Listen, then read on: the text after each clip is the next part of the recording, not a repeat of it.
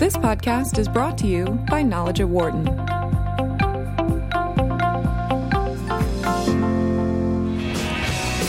This is Knowledge at Wharton, and you're listening to Sirius XM 111 Business Radio, powered by the Wharton School. Thanks for spending part of your day with us. The International Olympic Committee has banned Russia from the 2018 Winter Games in South Korea. What this means is that the Russian flag will not be flown anywhere during the Olympics. You won't hear their national anthem. Government officials cannot attend as well, but Russian athletes will still have the opportunity to take part in the games under one important caveat. They must clear all drug testing prior to the games getting underway. Any athlete doing so will be able to compete in a neutral uniform, and this all comes from the doping scandals involving the country, which have been well documented. To discuss the impact of this, we welcome in Bob Boland, who is the Athletics Integrity Officer at Penn State University. He's also a former NFL agent, and he's well versed on the business and law of sport. And also Andrew Zimbalist, who's professor of economics at Smith College and the author of several books about the business of the Olympic Games. Bob, Andrew, great to have you both back with us today. Thank you for your time. Thank you, Dan. Dan. With you. Thank you. I, I guess Andrew, start with you. Your reaction to this news and what impact do you see this having? Well, I'm uh, in the unusual position of uh, feeling supportive of, of this move by the IOC. Um, I, there are some people who think they could have been harsher, but I, I think it's important for there to be two messages here. One message is a complete condemnation of the systemic uh, violations of, of doping principles by, by by the Russian Olympic Committee, um, and number two, that the individual athletes who have not participated and, is, and for which there's a clear record of not having participated in the doping, for those athletes not to be penalized. Of course, several of the uh, athletes who will be partic- or who might participate from Russia in the Winter Olympics this coming February. Um, back at the time of Sochi were 12, 13 years old and had no connection at all to what was going on. So I, I think it's it's uh, basically an appropriate measure, and it's a measure that the IOC had to take because it's been experiencing um, a rapid decline in in their reputation, and they really knew about this before the Sochi. Uh, excuse me, before the Rio Olympics, and they let the Russian team participate there. So I, I think they're trying to redeem themselves, uh, and probably to a small measure, they're they're successful in that. Bob. I, I think this has world-reaching uh, implications way beyond sport. Um, if they said in the in the in the years leading up to the up to World War II, uh, dipl- war was diplomacy by other means. In the years after World War II, sport has been diplomacy by other means. And this is a decision that really dramatically affects uh, Vladimir Putin, his standing in the world, and it has incredible impact, and, and will probably be met with a lot of uh, a lot of shenanigans around around what Russia does in and out of the games over the next year or so. And I, I think to some degree they're meddling in the U.S. election, however well proven or unproven it may be, um, has a lot to do with what their their implication of their their drug suspension of their track team in Rio. So this has got a lot of implication. I agree with Professor Zimbalist. It's it's it's a bold step but it's also an appropriate step by the IOC. But it, it's one that'll feel a great number of repercussions. It, it is interesting, Andrew, the fact that, that the IOC is basically trying to make a distinction between what Russia did and the the shenanigans around their doping program and what the athletes did, and not realistically penalizing athletes who now are living by the letter of the law. Yeah, I think that's right. Uh, you know, and let's let's remember as we condemn Russia or the Russian uh, Olympic Committee for their behavior in the past, this this is an ongoing problem. Uh, doping is is practiced uh, widely by individual athletes throughout the world. It's been practiced by U.S. athletes in the past, Lance Armstrong, Marion Jones, and others. Uh, the problem is not going to go away. There are micro dosing techniques. There are masking techniques and this is just one one small step, one small measure, and uh, ongoing vigilance and, and stern policy, I think, have to continue. Bob, I, I think this is also a place where the IOC is is is leading the world uh, governing bodies in, in, in a variety of ways with this step. They say they're not going to tolerate it, and if you think about it, there's probably no country in the world who, who participation in the Olympics or in the Winter Olympics is more important than it is to Russia. So, from a variety of a variety of standpoints, this is a very important step. I think appropriately they're separating the athletes out, which which sort of separates the people from the problem and I think they are saying something very powerful that, that maybe the world leaders aren't saying as strongly in, in, condemnation of certain bad acts. Well, I guess Bob, do do we know the timing element in terms of these athletes when they have to clear these tests? I would think it probably has to be as as close to the games as possible uh, to prevent anything happening beyond that point. Correct? Yeah, and and in the cycle going into the Olympics as well, same as they did in Rio, that, that athletes who had tested positive at neutral laboratories will be will be clear and then be able to compete under a new, under the Olympic flag again. So it's, a, it's a long-term testing program that they, yeah. they that they're providing insurance of. Andrew, yeah, Dan. So I'd, I'd like to just mention one other connection I think is very important here, which is that Russia is scheduled this coming summer, 2018, to be the host of the World Cup. Right. Yeah. That the, the the fellow who is the head of the World Cup organizing committee, Vitaly Mutko, uh, and he's also Russian deputy prime minister uh, for sport, and he has been suspended for life by the IOC. Now, FIFA is left with a very interesting dilemma here. Um, what what do they say about Russian hosting the games, and and do they allow the the traditional exemption for the the team from the host country to participate in in the World Cup uh, competition?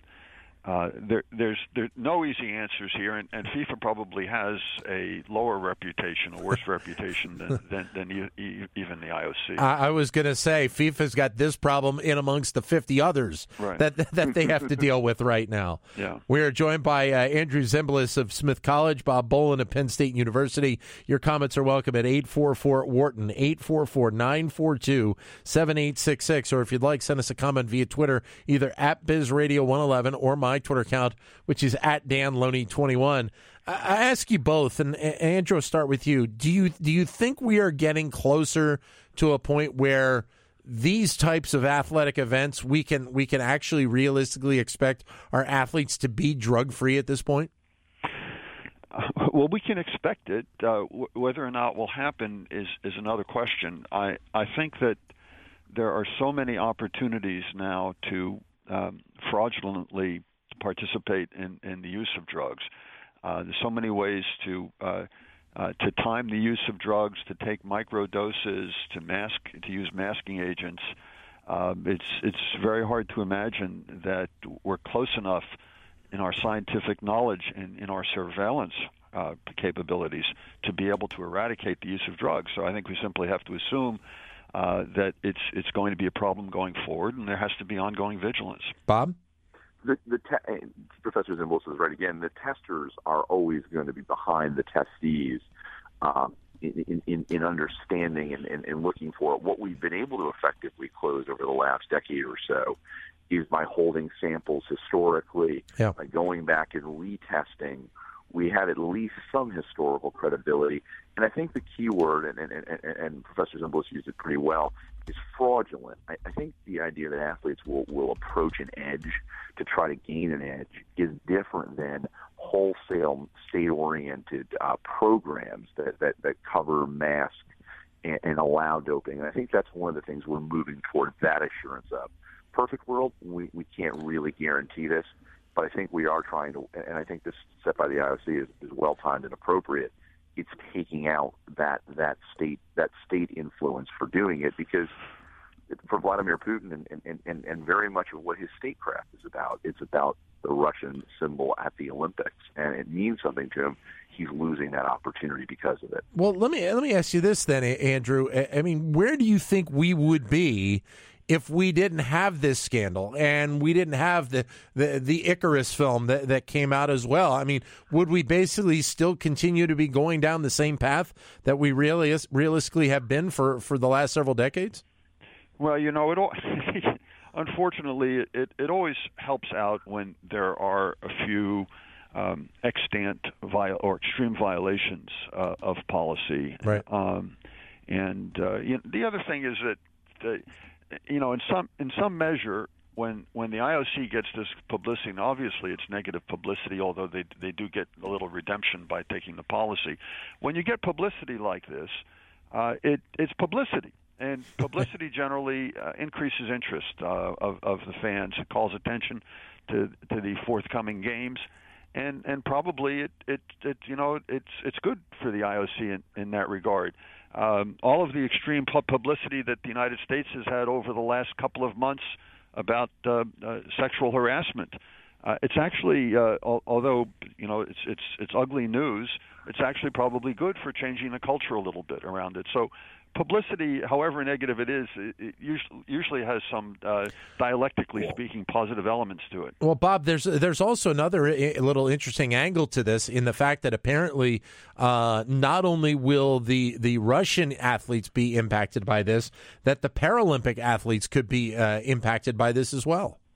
Yeah, and, and that hadn't really been dealt with in the past. So this is affecting this is affecting both both the Winter Games and the Winter Paralympic Games, and that is a big issue moving forward um, because that one had not not reached it. If we think about the scope and size of the of, of the of the Olympics, they are they are a massive undertaking. The Winter Games much smaller than the Summer Games, but still massive undertaking when you add the Para Games to it, and to a country that's you know under the threat of uh, under the threat of war in South Korea. These games uh, have a lot riding on them. In fact, to some degree, maybe there's the viability and future of the Olympic movement. So, a lot of success here, but also a lot of a lot of room for trepidation. Well, since, since Bob has mentioned the games themselves in Pyeongchang, um, it, it's important to remember that that this is reproducing a pattern that's been very common in in the Olympic Games o- over the decades, and and most prominently in the last several games, which is that they, these games were supposed to cost six billion dollars, and they're already over thirteen billion dollars in budget. Uh, they had to chop down an ancient forest uh, to make way for the Olympic ski run, hmm. and ticket sales have been awful, uh, way, way beyond what, what the projections were. So the games in and of themselves are are going to be a very interesting challenge for both South Korea and and for the IOC. Well, we have talked uh, with this uh, about this with you before, Andrew, and I think it bears repeating. Is the fact of whether or not we are starting to get to a point where these Olympic Games, to a degree similar to to the World Cup, really should be held in just if they're going to hold them, hold them in a couple of different locations, and don't go outside of that in terms of looking at, at new locations to to build all these different venues because as we've seen from some of the summer Olympics, uh, a lot of these venues and, and to a degree in Sochi, a lot of these venues have gone unused and dormant since the the games were actually there and they've become an actual actual waste.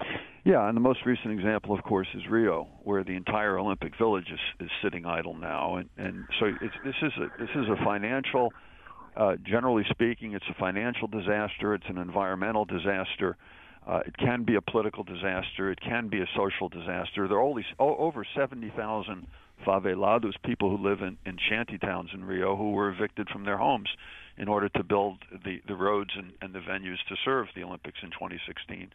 So it, it does make a lot of sense, I think, to step backward and and look at this model that was created back in 1896 about moving the Olympics around every four years. Uh, that was at a time period, of course, in world history when there wasn't international telecommunications and there wasn't international jet travel, uh, and and so there there are a lot of ways of uh, enabling the population of the world to, to view and participate directly in the Olympics without moving the games around every four years and having a new city spend uh, uh, 15 or 20 billion dollars and, and use up uh, use up 5,000 or 6,000 or 7,000 uh, acres of, of, scarce urban real estate. Well, and Bob, that's that's also as we alluded to, that's being brought up surrounding the World Cup. And when you think about what the World Cup has become over the last few years and the growth of that event, you could do this uh, a similar type of prospect where you include the United States and, and England and France and, and Germany and maybe Spain, uh, and, and the fact that you know we're looking at a World Cup in 2026 that may have a combined bid between between the U.S. and Mexico and Canada, there are ways to rethink these business problems so that they are not at the detriment uh, of the of the economies of these countries. Yeah, and I think that's actually the key, Dan. I think the the, the, the aspect in is we, we're in a trough right now of, of, of the value of versus the cost of mega events. to some degree brought on by security, to some degree brought on by the dangers just of of the world around it in any given moment, and to some degree just by overblown building budgets that, that never that never or that seldom deliver. But I could also point to you know, back into the 1980s. Uh, we saw that we saw the Olympic movement, and the World Cup, sort of deliver on their promise a number of times, and uh, kind of save their movement after the 70s when we thought sort of after the M games, Mexico City, Montreal, Munich, and uh, and Moscow sort of ended uh, ended sort of the, the desire of people to bid on on these events. Los Angeles reinvigorated the entire movement, and larger and larger cities had grander visions. So I think the idea is we, we, we can't we can't discount the desire of people to want to host these, to, to look at urban transformation, to look at the opportunities. But I do think we have to be careful of how overblown these can become and, and be, be more sanguine about what one gets from these games. So the idea that you, we can transform our, our, our, our country by looking at our bids differently or transform the, the, the cooperation between our countries, a, a Canada, U.S., uh, Mexico bid, that could have really profound consequences, including maybe maybe sort of reestablishing relations between those three countries at that point in a variety of ways. So I think sport has the answer. It's not always the problem, but I think it has the answer to the, to unlock that oftentimes too. Andrew, I, I just think that it's irresponsible to suggest that the way to move a country's development forward uh, is to host an Olympic Games. It, uh, that that's that's the that's the hope that's been put out there perennially that countries have bought into, and it it, it simply makes no sense whatsoever. What resp- uh, if if there is planning to be done for a city, if there are good developments for a city to make, uh, they can make them without hosting the games. Hosting the games themselves inevitably end up uh, spending billions of dollars on venues that that don't have a long-term use, and the, the fact that they don't have a long-term use is is uh, the reason why they hadn't been built before the Olympics. That the city doesn't have the sporting activities and doesn't have the uh, the fan base with the wealth in order to support them. So I, I think that uh, it's correct to say that under proper circumstances and very special circumstances, that hosting the Olympic Games might not be an economic catastrophe for a city. I, I think that's true, for instance, for Los Angeles. But uh, to hold out the hope that this is going to be a vehicle for economic development and for the uh, uh, peaceful cooperation politically across countries, um, I, I, just think is silly. What responsibility do you think, Andrew, that the IOC needs to take in this? Because they're obviously the ones that that are kind of farming these out, uh, you know, every four years uh, to to various cities. Well, I don't think we can rely upon the IOC to take responsibility. Right. It, it, it, would be nice if they did, and and to the extent that their reputation is at stake, um, and we we saw this with their Agenda 2020. Uh, that they passed in December of 2014, where they said, "Oh yes, we're totally committed to having financially viable games, and we're totally committed to having games that are sustainable, and we're totally committed to not having waste." Um, they said all of that. They didn't really implement any of it, but they need to have a positive reputation. If they don't have a positive reputation, they lose their sponsorship and they start to lose their fan base. So, to the extent that there are outcries, uh, they're going to reform themselves. But should we sit back and wait for them to carry the ball here? No, I don't think we can. Uh, other things have to be done. Bob? Uh, I think the IOC is, is, is running a certain risk in this process. And, and, and I think one of the ways would be to reform the host city contract process. The IOC has been fairly predatory in that process, um, basically uh, taking many of the resources and assets that would, would fuel a successful local hosting opportunity and making them international to the IOC. Uh, but I also think they, they, they, they're now running a, a bigger risk, and this may be a positive in the long term. If you if you're taking away or punishing nations or sanctioning nations in the Olympic movement, you probably push them off the bidding uh, the bidding platform in the years to come. And I think that may turn into be a positive effect is that you'll you'll take out countries who are, who are trying to make outlandish bids and, and, and really taking pie in the sky opportunities, and it may bring what I described as some some some sanity back into the Olympic movement, uh, which would be more sustainable. There, there's a connection of all of this back to this doping scandal that we started out talking about, and that is that uh, Thomas Bach became the president of the IOC in yep. 2013 with a very strong support from Russia. He was reelected this year for another four-year term, again with very strong support of Russia. In part, that had to do with with his uh, orchestrating the foot dragging of, of penalizing Russia uh, after the discovery from the McLaren report about the systemic doping that was going on. In 2021, Bach will be up for his final term, a third four-year term and he will want the support of Russia. At least he won't want the opposition of Russia. Right. Um, and and so uh, I think that that in part explains the uh, the lenience uh, and the flexibility in this sanction of of Russia vis a vis the athletes. Yeah. Um, so we, we'll we'll see uh, Russia either St. Petersburg or Sochi will be candidates for hosting the Summer Olympics in, in 2032, and that's going to have some role in how all of this goes plays out going forward. And, and the other piece to it is that realistically, with with these athletes kind of being under a neutral banner, that's not going to stop Vladimir Putin in any way, shape, or form from celebrating anybody that actually wins at the uh, at the, at the games coming up here, Andrew. In fact, you know he will probably, I think, make make an even greater spectacle of the fact that that these are athletes that they were Russian and they won at the Olympic Games. Yeah, I mean, there's a lot still to be figured out uh, in terms of Russian policy. Are, are, are they going to have state TV broadcast the games? Is is the hockey team going to have?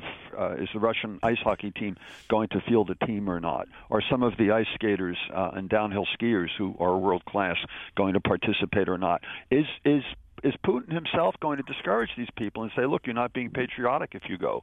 I think there's a lot of stuff to be figured out, and there'll be a lot of discussions behind the scenes. I think in the coming weeks that will determine. You, you mentioned Bob before, you know, potential uh, displays by Vladimir Putin and Russia against the games uh, because of, of this ban.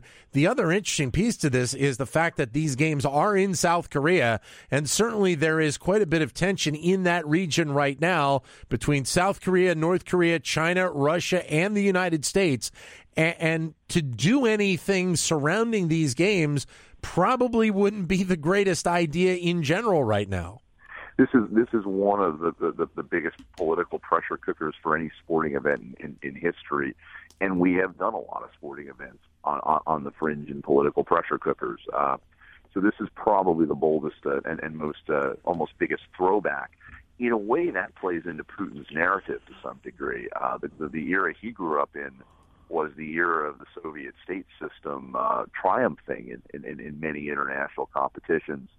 Uh, he's lost that a little bit here, so it, it remains to be seen what he'll do.